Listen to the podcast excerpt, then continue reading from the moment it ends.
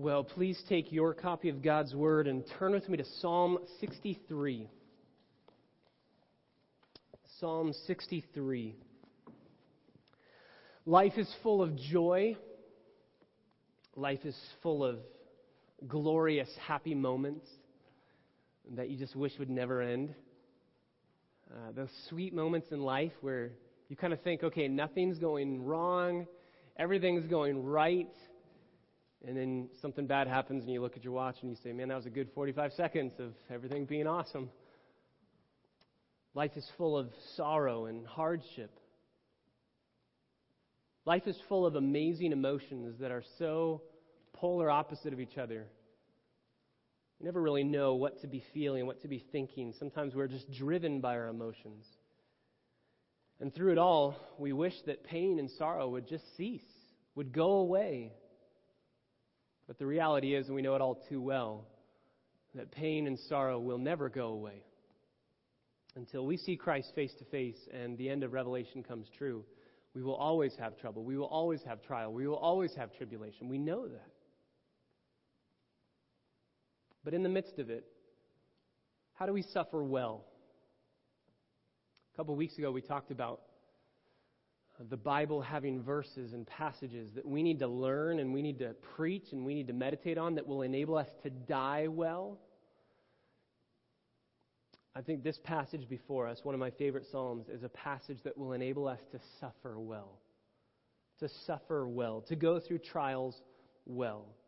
We're going to see David in this psalm model for us a joyful worship that will transcend any circumstance he experiences or we experience.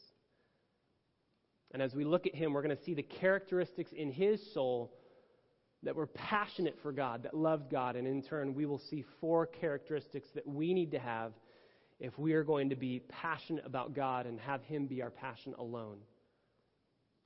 You guys see the heading under Psalm 63. It's a psalm of David when he was in the wilderness of Judah. We need to understand this context, and we're going to spend a little bit of time on it, maybe more time than we normally would on the little superscription of a passage because it gives us the understanding of what is actually happening in David's life. It helps us understand what he's going through. And I want you to know it and I want you to feel it so that you can see what he's saying to be so magnificent as God alone is his satisfaction. When he was in the wilderness of Judah, when was that? Well, there's only two times in David's life that we know that he fled into the wilderness of Judah. The first is when he was fleeing from Saul, and the second is when he was fleeing from Absalom, his son. But if you go down to verse 11, he says, The king will rejoice in God. He's referring to himself. I'm going to rejoice in God no matter what comes. And so if he's king at the time of this writing, at the time of this fleeing, then that means it can't be option number one because David wasn't yet king. Saul was king when David was fleeing from Saul. So this is more than likely, commentators would uh, agree, this is more than likely when David was fleeing from Absalom. So what is that? Just write down 2 Samuel 15 through 19. 2 Samuel 15 through 19. We won't have time to go through it. Uh, 2 Samuel 15 through 19 tells the story of when David is on the run from his son Absalom. It sets up the story. So let me just tell it for you. I'm going to tell it to you. David's son Absalom murdered his older brother Amnon. And he murdered his brother Amnon for two reasons, really. Number one is Amnon raped Absalom's sister, and so he wasn't too happy about that, and so he wanted him dead. But number two, Amnon was the older brother. Absalom wanted to be king, and so to be king, you have to be the eldest living son to be the heir to the throne. And so he figured, let's kill Amnon, not only because he raped my sister, but because I want to be king. So he killed Amnon. And then he is now first in line to become king when David dies. But his discontent, desiring to be king, um, sin, sin never is satisfied. And so his discontent wasn't satisfied. So he decides, you know what, why wait until my dad dies? I already killed one of my relatives. Let's kill my dad too and become king now. So what he does is he's a, he's a trickster here. He spends four years winning over the hearts of the people. He would stand in the, in the gates of the city. He would sit there. People would come by, and he would just listen to their pleas, listen to their cries. Sometimes he would instigate them. Hey, the economy's bad, isn't it today? Yes. Why is it bad? Oh, I'll tell you why. My father, the king, he's the reason why this is a messed up economy. Really? Oh, wow. Tell us more. Well, let me tell you this. If you make me king, I'll fix it all. Oh, okay. I'm on your side. Sign me up. I'll vote for Absalom in the next election. He ran a smear campaign against his father, so much so that he gained such a large following, he went to Hebron and he set himself up as king. He said, I am king. Forget David, I am king of the people who want to follow me. His following increased, he, he gained more uh, followers. And then he decided, you know what, let's not just stay in Hebron and run our own little city here. Let's just go attack Jerusalem. Let's take the city over. And so he did just that. And when David found out about it, he told all of his government officials, all of his warriors, let's flee. We're not prepared. We're not ready. Let's get out of here because we are under attack and he will kill us.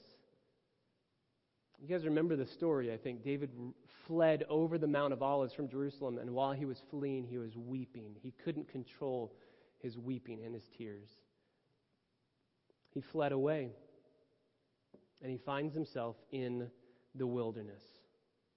I don't know if you've ever had a, a prodigal son. Uh, maybe you've had a brother or a sister that you knew that um, was wayward, was causing strife in the family. David knows your pain. And even more than just knowing it and going through it, he went through it in the wilderness. He went through it in the wilderness.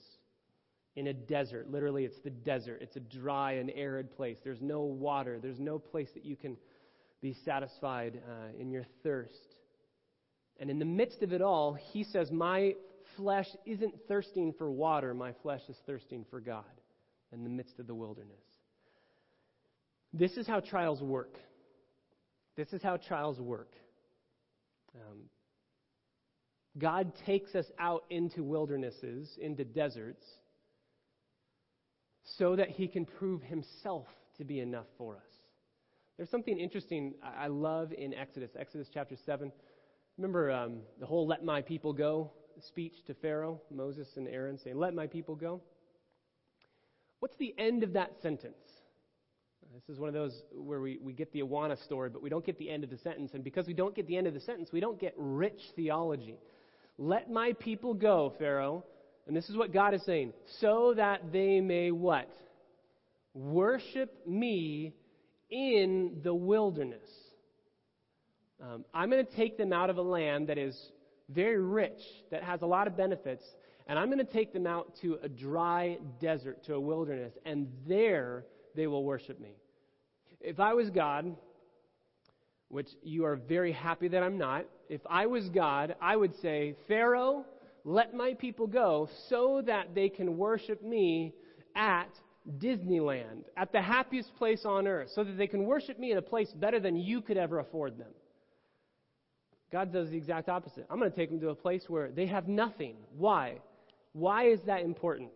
What is worship? Uh, I want them to worship me in the wilderness. What is worship? Worship is, the Old English is literally worthship. It's ascribing worth to something. So God says, I want them to worship me in the wilderness. What's the best way to figure out if something is worthy? The best way to figure out if something is worthy is if you take away everything but that thing and you are still satisfied. Take away everything but that thing, and if that thing still satisfies you, then it's worthy of your worship. And that's exactly what God does to the people of Israel. He says, You know what? I'm going to take you out to the wilderness. I'm going to strip everything away and say, I am enough. And you are going to worship me because you're going to see in that moment, I have nothing else but God, and God is all I need. He's all I have. He's all I want. Just think about the wilderness. If you're hungry, what are you going to do? Animals are scarce. They don't even like the wilderness. They're probably running away to some oasis. God has to provide. About water. If you're thirsty, God's going to split a rock and give you water out of a rock. You need God in the wilderness. And that's why David is thrust into the wilderness here. And in the midst of the wilderness, he isn't saying, God, give me water, God, give me food, God, give me relief from the sun. He is saying, God, all I have is you, all I need is you, and I just want more of you. Michael Card says it this way There is no true worship without wilderness. All worship starts in the wilderness. If you are worshiping God because of the things that He's given to you, and then those things that He's given to you get stripped away and you cease worshiping God, then you're not worshiping God for God. You're worshiping God for the things that He has given to you. And that is the essence of sin, right? The essence of sin is worshiping anything but God. That's what Adam and Eve decided to do in the garden. Thank you, God, for walking with us, for giving us this garden. Thank you for everything that you have given to us and satisfied us with. But there's one thing that you're not giving to us, and we think that thing is more important than you. And so we're going to eat it. David is in the midst of the wilderness, running from his son, afraid for his life. And in the midst of the wilderness, he develops something I like to call wilderness theology. That true worship found in the wilderness comes from seeing that God is all I have, and He's all I've ever needed, and He's all I've ever wanted. So that's the, the context. That's the, the setting. David is stuck, he's in the wilderness. And as we go through this, you'll see four characteristics of a soul that is passionate about God and God alone. That pa- his passion is God alone. His satisfaction is God alone. And that's really the goal of us being here at church together. That's the goal of the Christian life. The goal of the Christian life is to say, God, you are far more supremely valuable than anything this world has to offer, and I've set my sights, I've set my affections on other things that this world has to offer, and that's sin, and now I'm, I'm only going to be satisfied by you. And so David will lead us through this psalm to see these four characteristics of a soul whose passion is God alone. Number one, if your soul is going to be passionate about God and God alone, and He's going to be your only treasure, your, your only supreme joy, then number one, you have to have a craving for God above all else. You have to have a craving for God above all else. Notice what David says first in verse 1. This is just verse 1. A craving for God above all else. Number 1, verse 1. O God, you are my God. I shall seek you earnestly. My soul thirsts for you. My flesh yearns for you in a dry and weary land where there is no water. He starts by saying, God, you are my God, a personal God. You are my God and I shall seek you earnestly. My Bible says earnestly. Your Bible might say early. That's a literal translation of that. Early. I shall seek you early. Uh, but I actually think that the NASB gets it right because I think the, the idea is not time uh, per se, early in the morning. Uh, we just sang that step by step, Psalm 63, early in the morning. I will seek you early in the morning. Um, I think the idea here is first priority, above everything else. The very first thing that I will do is seek you. You are my priority. Another translation that you could put there is diligently. I shall seek you diligently. Um, Isaiah 26, verse 9, has this idea. You can just write that down. It has this idea of seeking God with diligence, and it uses this same word, but it's translated diligently. Also, Matthew chapter 6, verse 33 has the idea of priority. You remember Matthew 6?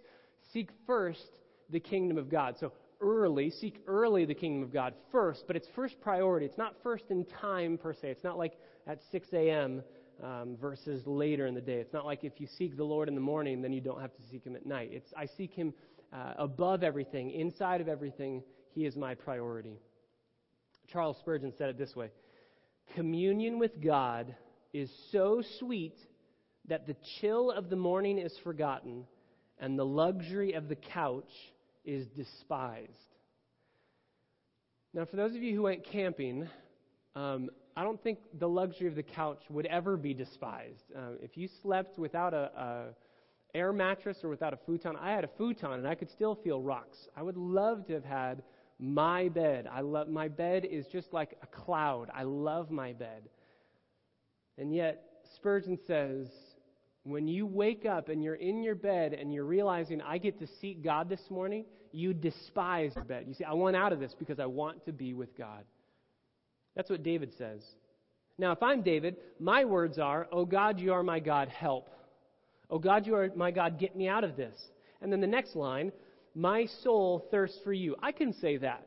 If I'm David, I can say that. God, I want more of you. But my flesh, I would write, yearns for water yearns for comfort, yearns for peace, and yet David says, No, my flesh even yearns for you, faints for you, pants for you. Just like my mouth is struggling because I'm so uh, uh, dry. I have such a dry mouth. I want water and I'm dying. So too my soul is just overcome with the fact that I need more of you. Now, I, I just I find that staggering because if you're in the wilderness and all you have is God, then I think God's enough. I have enough of God. Give me more of other things now. David is spotlighting who God is, and he says, I still don't have enough of you. I want more of you. I want more of you. How earnestly do you seek God? If you were in this wilderness, in this, as David says, dry and weary land where there's no water, would God be your first priority? Or would finding water be your first priority? Uh, whenever new iPhones come out, you will find the craziest of the crazy people that line up around the store, in the mall, around a Best Buy, wherever they are, for days before this phone comes out. Now, I have an iPhone. I've got it right here. I don't really look at it much. It tells me the time, and I just kind of let the time do its thing, and we keep on moving. I have an iPhone. I love an iPhone. It's great. It's a phone. I would never sleep outside in a tent to get my hands on the newest one. But think about what these people are doing. If you've ever done this, you're, you're not that crazy. You are crazy, but yeah, you're crazy. Think about what these people are doing. They're giving up the comfort of their bed, they're giving up the comfort of their food, their kitchen, a nice cooked meal, for something that has taken priority.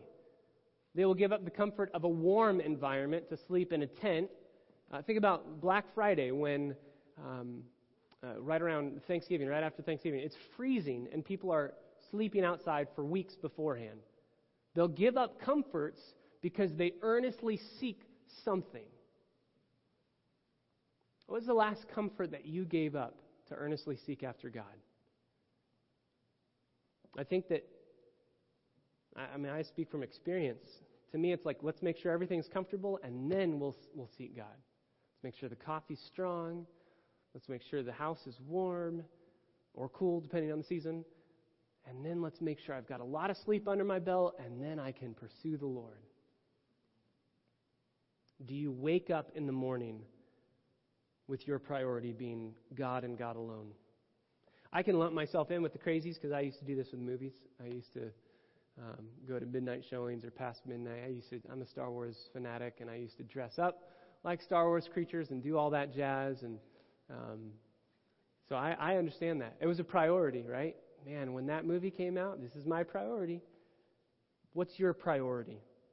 Spurgeon says, He who truly longs for God longs for Him now.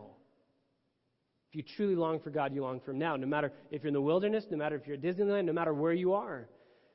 That's why we need Psalm 90, verse 14. We already studied this, so you can just write it down. We need Psalm 90, verse 14, which says, O God, satisfy me in the morning with your loving kindness, that I may, might sing for joy and be glad. I need God to do that. I wake up, and my number one priority in the morning when I wake up is not God.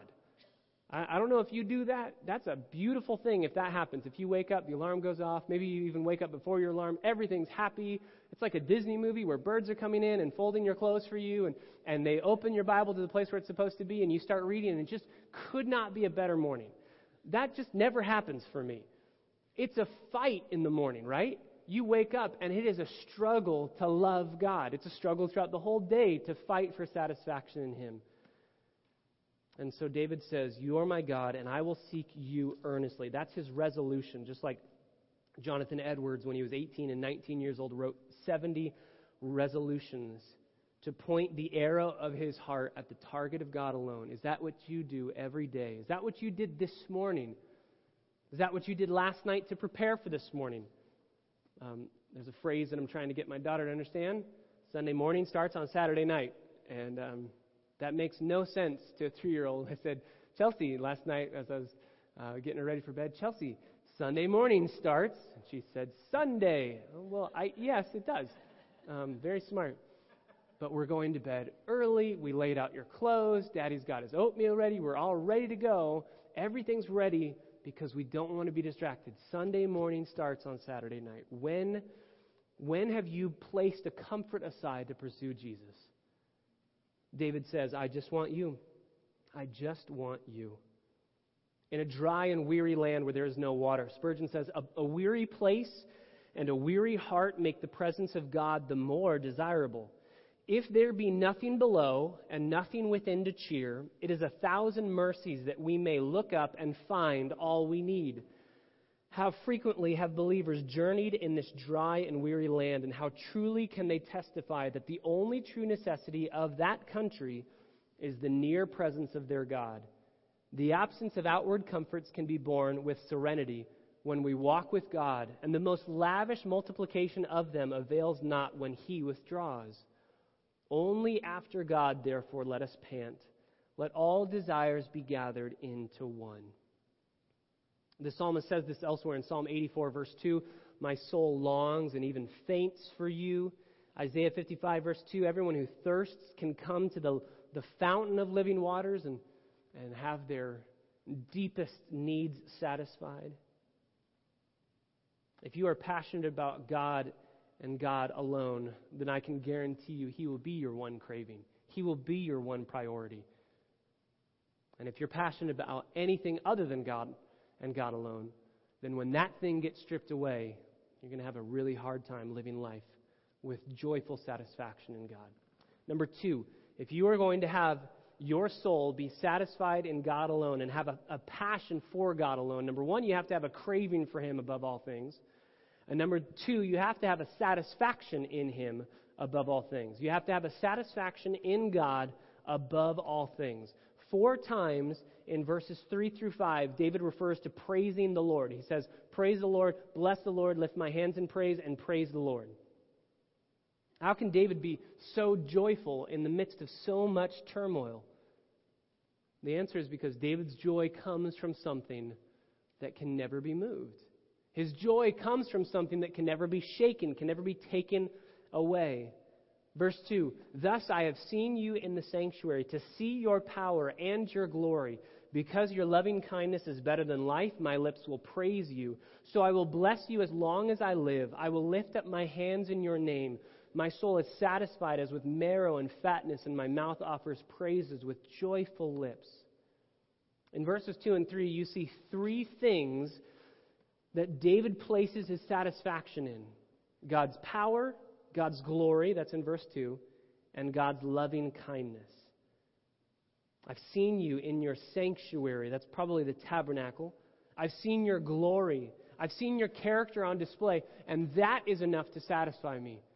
Again, we, we say this a lot here at CBC, but if all we're doing here when we gather together is some hobby it's a really lame hobby, and we have a lot better hobbies to use our time doing. Uh, th- this would just be a boring hobby. But this isn't a hobby. This is life or death. What happens in these walls helped David in the midst of the wilderness. We saw this in Psalm 73. We saw this in Psalm 77. We've seen this in Psalm 42, where David says, In the midst of depression, I look back at what God did in the tabernacle, the temple, and the sanctuary with God's people. He was real. His power was on display. His glory was palpable. And his loving kindness never fades away. That's why we study God's Word to see His glory, to see His power, and to see His love for us.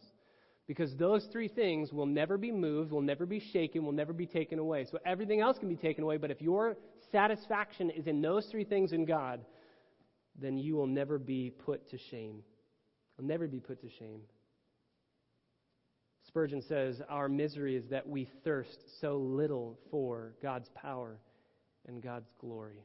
The sight of God was enough for David, and nothing short of that would content him. When you gather on a Sunday morning, number one, are you coming because you are craving the Lord? And number two, are you coming because you are unsatisfied with anything else this life has to offer? And what happens in these four walls satisfies your soul unlike anything in this world. That's the goal. And that's why we pray that God would make it happen. So, David looks at God's power, he looks at God's glory, and he also looks at God's loving kindness. Verse 3. God's loving kindness. That's a, a word. You probably know it. It's the Hebrew word hesed. It's a word that's translated many different ways. The King James alone translates it 11 different ways. So you see that word hesed, and it can be translated 11 different ways in the King James translation. It's used 260 times in the Old Testament. It's usually translated loving kindness, but it can also be translated love, mercy, compassion. Some people translate it covenant keeping love. It's a very hard word to define. It's a word that that refers to God's love being lavished upon us undeserved. He's not giving us love because we've earned His love. He's giving us love despite us failing to earn it. One writer says it this way I love this definition of Hesed love, covenant keeping love. When the person from whom I have the right to expect nothing gives me everything.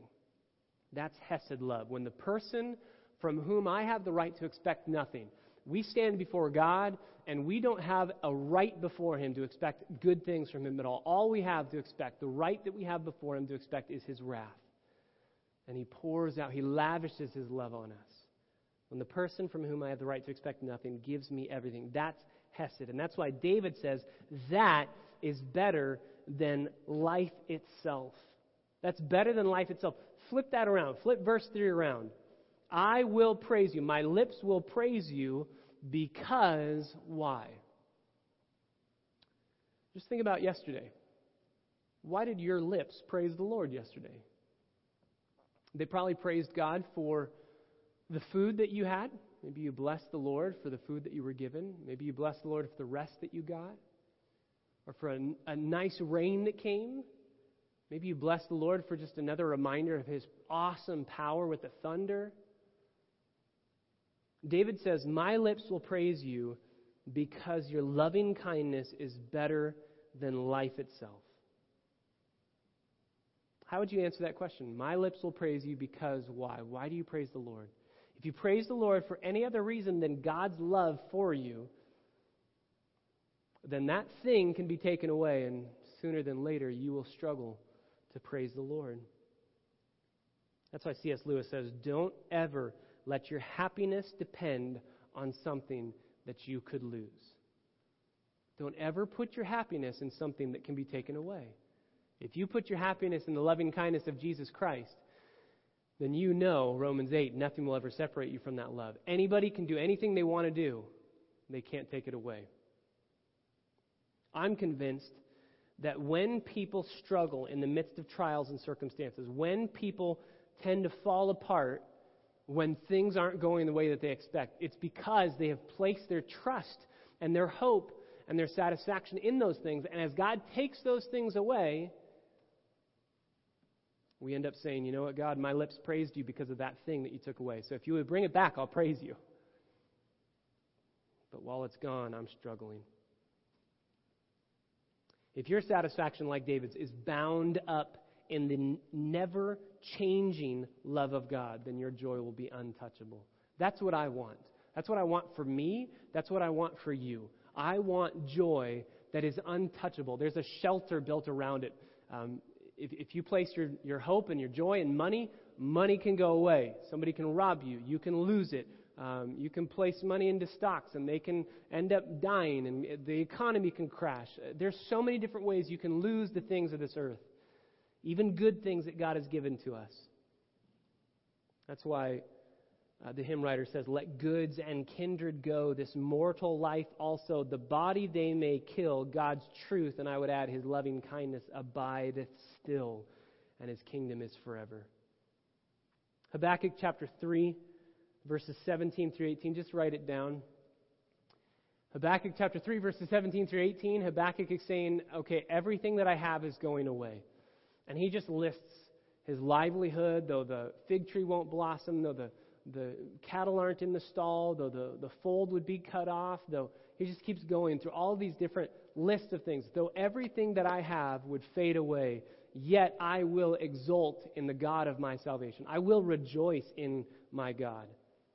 That's the kind of joy we need to have. That's the joy that I I, I just desperately pray for each, each and every one of us. That's my desire for you. I, I want you to be able to die well. I want you to be able to suffer well because your joy is in something and in someone that will never change. Um, that's why when we study in, in Bible studies, we're, we're looking at the things that we're placing our joys in other than God. And that's why we're trying to cut them off. That's why God's trying to cut them off. God's trying to say, nope, this thing that you love so much, I'm going to take it away. Not because I want to be a cosmic killjoy, but because if you place your hope in this thing and not in me, you truly can't be satisfied. So I'm going to take this away to show you that so that you can place your trust in me. I'm going to take you to the wilderness so that you will worship me. This happens in Acts 16. We studied this almost two years ago at the beginning of the church plant. Remember, Paul and Silas are in jail. They're in the stocks, they've been beaten, their bodies are being wrenched and, and contorted in terrible ways. They're bloodied, they're beaten, and they are singing. And what happens? Uh, because their joy is not in their personal comfort, because their joy is not in their surroundings or environments or circumstances, because their joy is in God and God never changes, so their joy never changes, they sing. Hey, God hasn't changed. We praise Him. He's still the same, and His loving kindness is better than life. He is still worthy of being praised, and they praise Him. And what happens? People get saved. The jailer gets saved. Other people get saved. I want CBC to be so prepared to go through suffering, which is totally coming I want CBC to be so prepared for suffering that in the moments of our suffering, we are singing because our joy hasn't changed. You can take away my life, you can take away my family, you can take away my livelihood, you can take everything away, but my joy you cannot take away. I want to be like Paul and Silas, and I want you to be prepared to be like Paul and Silas because here's what I wonder would anybody have gotten saved in that jail if they hadn't sung? If they just sit in the stocks like everybody else and go, well, my joy's been taken away, they're not singing, the earthquake happens, they spring free, why would any other person in that jail say, hey, you got something I don't? Why can you have joy? Why can you have hope? The greatest times of our witness as believers, the greatest time of our testimony is when Unbelievers look on and they see us going through adversity and hardship and trial and suffering, and we are filled with joy. And they say, Why? Why? And we're able to answer because God's loving kindness is better than life. His steadfast love is better than life. I have a burden that as I watch the church and I see the church love the world and be so entertained by the world and the things the world has to give, they're not evil. Um, some of them are. I just pray that our church would be satisfied by God alone. That's my, that's my passion, that's my goal, that's my plea. So the psalmist says, verse 3 Your loving kindness is better than life. You can chalk up everything that life is to you. Everything that life is to you. And David says, you know what? God's better. God's better. And he has joy. He sings. His lips praise God. He will bless God as long as he lives. He lifts up his hands in the name of God, and his soul is satisfied, there's our word, as with marrow and fatness. It's like chewing on the choicest steak, the most tender steak and this is real for David because he hasn't had steak in a long time. He's in the wilderness. And he says, Your loving kindness satisfies my soul unlike anything that this world has to offer. And my mouth offers praises with joyful lips. Now, one caveat to this please make the note that joy, the, the joy that David has in the midst of the wilderness, the, the joy that Paul and Silas have in Acts 16, the joy that I long for you to have is not happiness. It's not a smile on your face. Don't ever make the mistake of equating joy with smiling and laughing. You will set yourself up for discouragement because in the midst of a trial, you're going to say, I'm supposed to have joy, I'm supposed to smile and laugh, and I'm not wanting to smile and laugh. This is bad. Let me just read you some texts. 2 Corinthians chapter 7 verse 4. Paul writes, "We are overflowing with joy in the midst of our afflictions. We are being afflicted and yet we are filled with joy." This isn't happy, but we can still have joy. 2 Corinthians chapter 6 verse 10. We are sorrowful yet always rejoicing. So there is a way to weep with joy. There's a way to be sorrowful with joy. Job 13, verse 15. Though God slay me, I will yet hope in him. He's going to be my hope. I will hope in him, even though he slays me.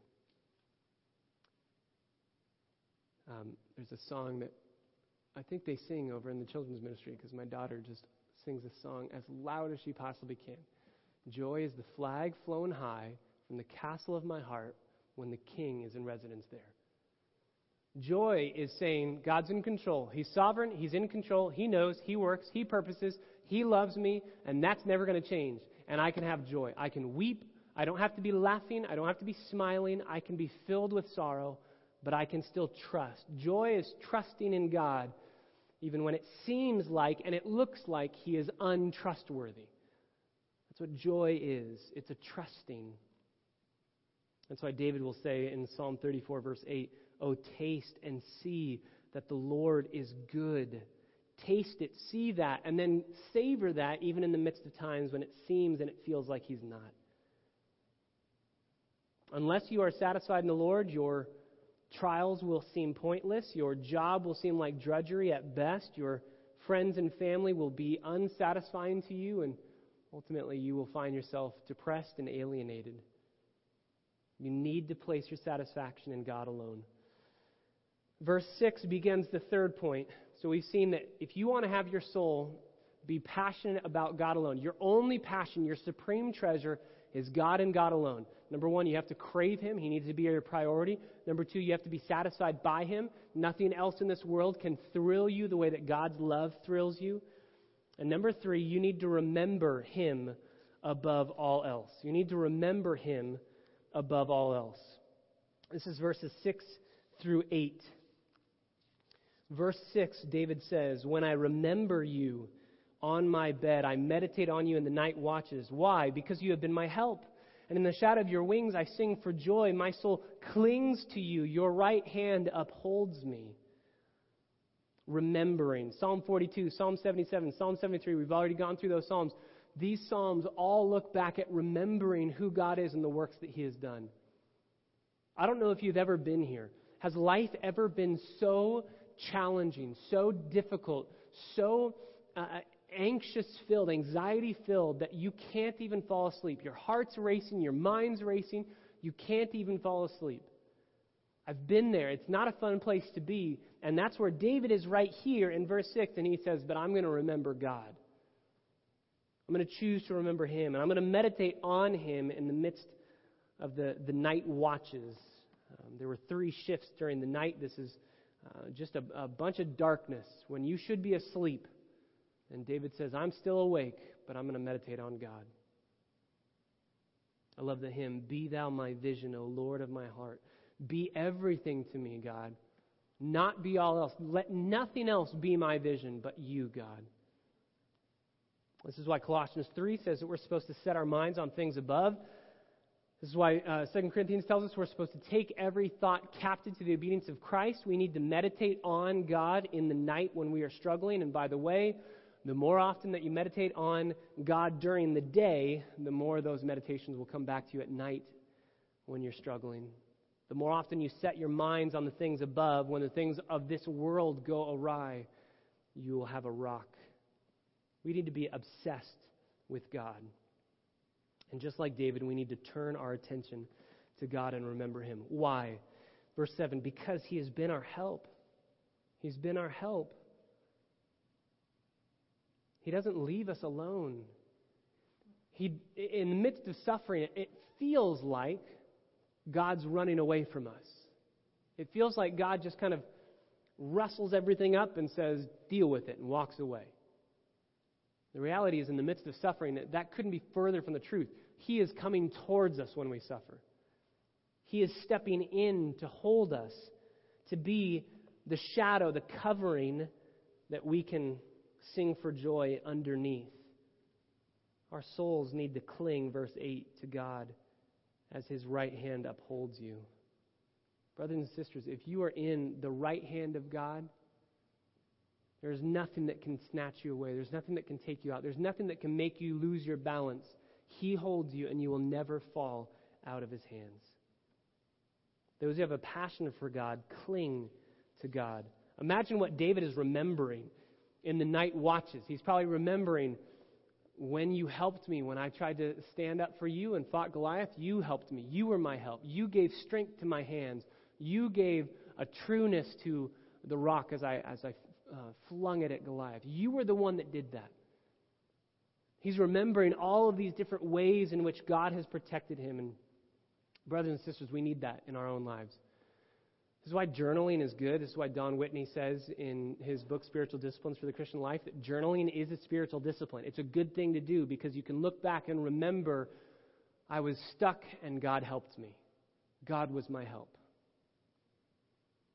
What are the things that you look back on and remember, even in the midst of the difficult times? You know what the best is that all of us should look back and remember is Romans 8. Romans 8, um, 32 and on. God crushed his own son for us. And if he's done the hardest thing, he'll do the easier things and take care of us. He will hold us. And nothing will be able to separate us from the love of God.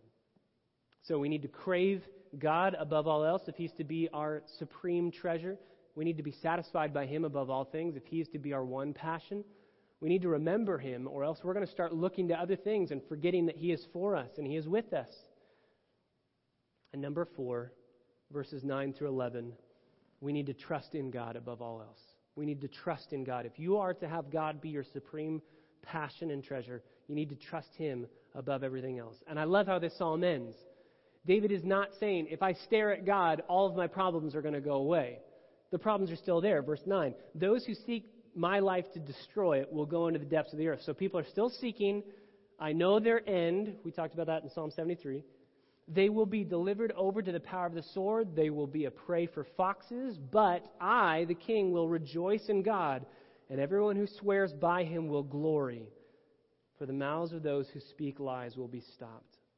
My trust, I swear by God, my trust is in him.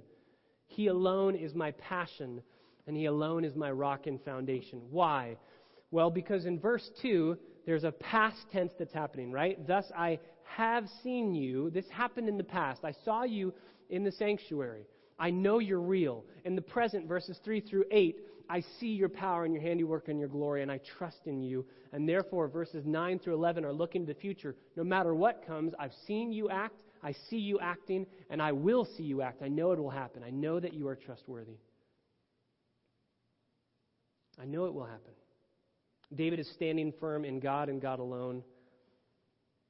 And even as he's standing in God, he's so humble as he says it, the king. Instead of saying, I am king, he's saying, the king, speaking of himself in third person. But the reality is, he could have placed his trust in his army, in his soldiers. He could have placed his trust in his son coming back, repenting, turning. He could have placed his trust in anything other than God. And he says, God, I'm going to trust you. I'm going to swear by you and you alone. And I love that that's how it ends. I'm going to trust you even though I don't know the outcome. He didn't know the outcome. We know the outcome. His son keeps fighting against him and finally is uh, hanged in a tree, caught in a tree by his own hair, and is killed. And David weeps even then. Didn't go the way that he wanted it to. Life doesn't always go the way we want it to, and that's why we need to be able to say, like verse 3, Your loving kindness is better than life itself better than life itself. So, the question is this morning where is your heart today? Can you authentically and truly say that God is your passion above all things? Can you truly say, His loving kindness is better than life? You, you take, take everything. This is, this is the Old Testament version of Philippians 1.21, my favorite verse in the Bible. For me, to live is Christ and to die is gain. Life is all about Jesus and then if you take everything that is in this life and put it on one side of the scales, and you put Jesus on the other side of the scales, I'll take Jesus. He's far better than anything this life has to offer. Now, this is the Old Testament version of that. His loving kindness is better than life. Think about your life. Think about what is involved in your life and put it on the scales right now. Um, friends, family, a job that maybe you love. Maybe it's, it's your dream job.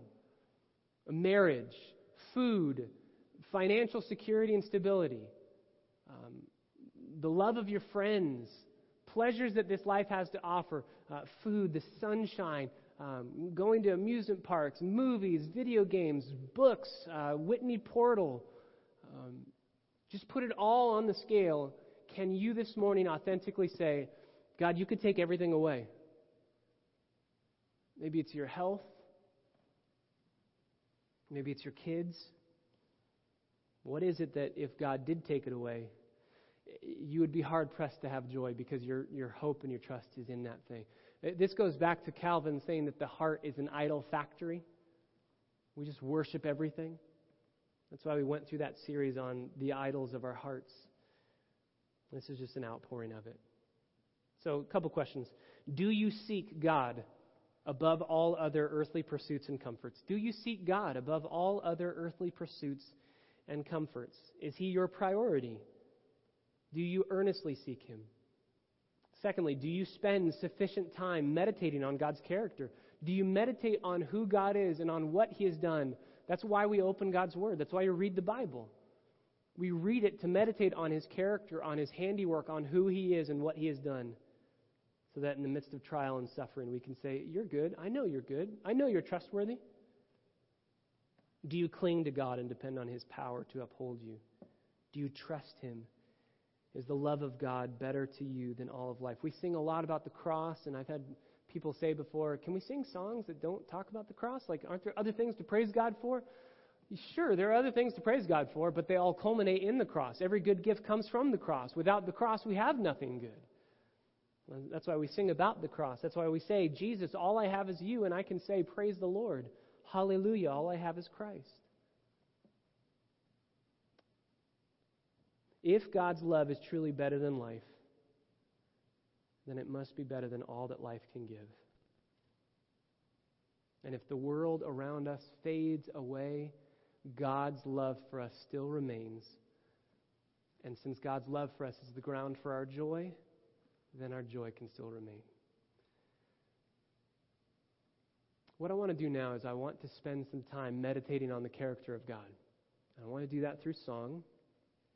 I want to pray through these songs. We're going to sing a couple songs more than we normally do so that we can just kind of simmer in these thoughts and ask the Lord, Are you truly better than life itself to me? We're going to ask God to be our vision. We're going to ask Him to be everything to us. We're going to say, God, you are everything I have, and because of the cross, you are everything I need. And we're going to say, when all around my soul gives way, he then is all my hope and stay. That's what we're going to do together. But as we do it, brothers and sisters, this is what we need to have as our foundation. God did not spare his own son. You and I deserve the wrath of God. Remember Hesed love. When the one from whom I have no right to expect anything gives me everything. We had no right to expect love from God. All we had to expect from God is wrath because of our sins. We have offended a holy God, and our sin is worthy of our death. Romans 6:23, the wages of our sin is death. It's eternal punishment. But God, being rich in love, Brian read it this morning. We know these truths, but don't ever let them become just cavalier truths to you that you can kind of take or leave. Who cares? It's fine. God crushed his son in your place. Jesus Christ, the righteous, bearing our unrighteousness, dying the death that we deserve, rising to newness of life so that we could be given a joy that is unspeakable, a joy that will never go away. So that in the midst of our troubles and trials and tribulation, Jesus will say, Yeah, you're going to have those, but take heart. I have overcome the world, and your hope is in me. Father, I pray that as we sing, I pray that as we enjoy just meditating upon your kindness and your goodness towards us, as we pray through these songs, that David's conclusion, yes, you are trustworthy, yes, you are all that I need, would become our conclusion. God, I pray for those in this room that cannot honestly say your love is better than life. They say, yeah, it's, it's up there, but there's other things I love too. God, prepare us all at CBC to lose the things of this world, to lose our family, even our very lives, but to be able to say, to die is gain because we just get more of the one that we've been treasuring all along. Your loving kindness is better than life, and because of that fact, our lips praise you even now. Be pleased as we sing, as we pray through song, and as we ask you to be our vision above all other things.